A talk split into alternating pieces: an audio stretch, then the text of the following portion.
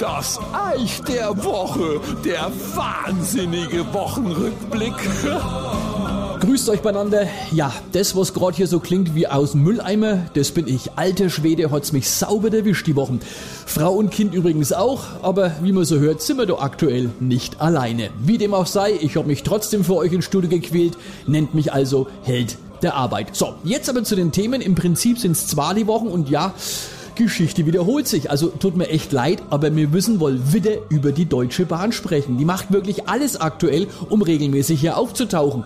Und nicht nur bei mir, international, was er die Woche in die Gazetten, alle haben sich kaputt gelacht.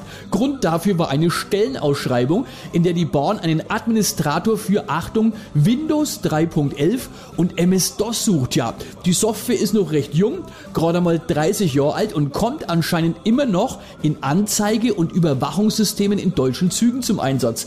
Die Aufgaben des Admins übrigens, Treiber aktualisieren, wo immer die ja herkommen sollen und Pflege des Altsystems. Hut ab, frei noch ein Motto, never change a winning system, solange es left gilt. Okay, das erklärt für mich einiges. Ich meine, gut, vor ein paar Jahren fiel schon mal am Bahnhof Dortmund auf Festplatten aus, wodurch ein sehr altes Intel-System nicht mehr neu gestartet werden konnte. Ja, und die Folge war, dass die Informationsbildschirme eingefroren waren. Aber wer braucht schon Infos?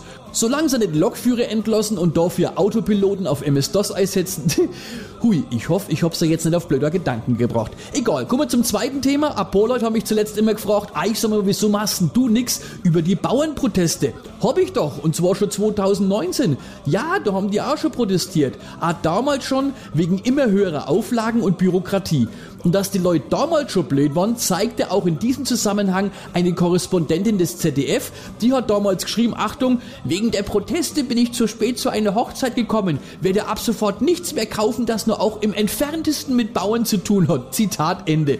Jo, nix mehr vom Bauern kaufen. Ich sag einmal toi toi toi und empfehle das Kochbuch für Bauernopfer. Leckere Gerichte mit Staub, Altglas und alten Schlappen. Im Bonusteil 100 pfiffige Rezepte mit Rasenschnitt plus Nachtisch aus frischer Luft. Alter Falter. Das sieht man mal wieder. Im Gegensatz zum Hirn meldet sich der Morgen, wenn er leer ist. Und daher abschließend noch ein Tipp an die ZDF-Primel. Wenn's pünktlich zu einer Hochzeit kommen willst, dass die Anreise halt nett mit der Bahn und Windows 3.11 Planer. Bis gleich, das Eich. So, jetzt ist mir schwindlig. Ich leg mich wieder ins Bett. Bis nächste Woche.